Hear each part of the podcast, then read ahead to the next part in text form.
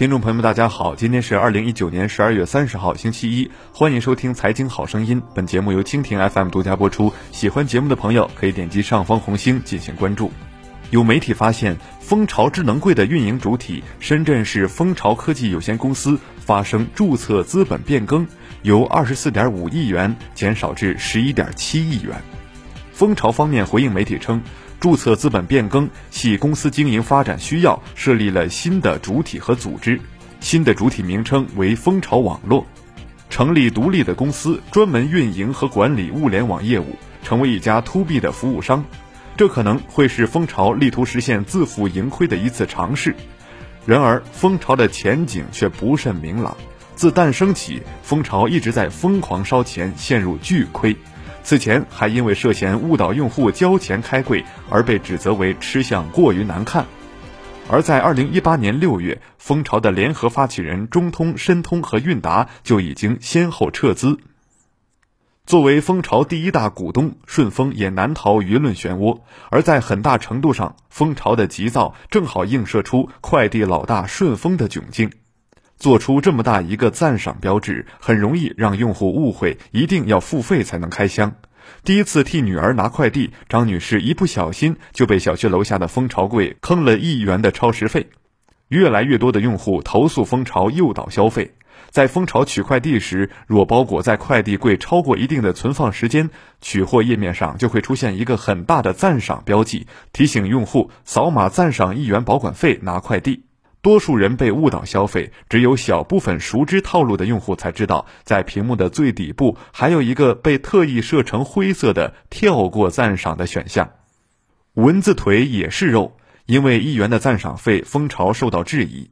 蜂巢方面回应称，这是为了鼓励用户尽快取件。曾经的行业领头羊正显现出疲态，无论是做蜂巢还是转型电商，都源于顺丰自身的焦虑。延续着当年借壳上市的风光，截至二零一八年，顺丰的收入依然是三通一达的总和，占据着行业龙头的位置。但细看下就会发现，顺丰的营收继续保持增长，但无论是净利润还是增速都出现下滑。一直以来，顺丰都有自己赖以生存的三驾马车：高端定位、航空快件和直营模式，可以说是吃穿不愁。但到了二零一九年，快递市场趋于饱和，快递行业的风口悄然切换，偏偏是顺丰过去看不上的下沉电商市场成了香饽饽，三通一达群起而攻之，缺乏下沉市场的顺丰备受压力。与此同时，顺丰引以为傲的高端市场也在遭受着蚕食。三通一达迅猛发展的背后，依靠的是阿里这棵电商大树。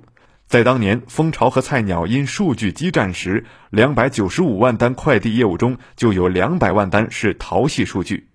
顺丰在快递业务上丝毫不占优势，途中又遭遇京东的夹击，顺丰腹背受敌。随着快运市场竞争进入红海，下注电商成了顺丰突围的关键。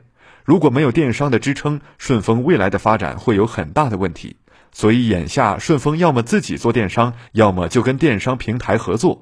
然而，在与阿里交物的情况下，拥有自己物流的京东显然也不会是顺丰很好的合作伙伴。不过，顺丰也并非没有出路，顺丰一直在进攻。就拿蜂巢智能柜来说，顺丰率先占领了社区点位，社区铺点做智能柜之后，用户取件就可以实现转化，比如下载 APP、看屏幕广告等，都增加了用户粘性。另外，布局智能柜还补全信息。像用户的购买信息、地址信息等等，都有助于顺丰把大量的用户转化到线上。最为关键的一点是，一旦蜂巢智能快递柜进入一个社区，其他巨头就很难再进入，属于稀缺资源。尽管此前的电商尝试不成功，但外界普遍看好顺丰跟本来生活在生鲜零售的合作。若是顺丰有企图心，未来还有可能把本来集团归入版图。顺丰入股了本来生活，之前又做了顺丰优选和智能货柜，这些都让顺丰的供应链体系变得很强大。正因如此，庄帅认为顺丰的未来充满想象空间。尽管如今的顺丰还未加入阿里的菜鸟网络，但未来他跟阿里、京东还是有很大可能进行合纵连横。好了，今天的节目就唠到这儿，下期节目再会。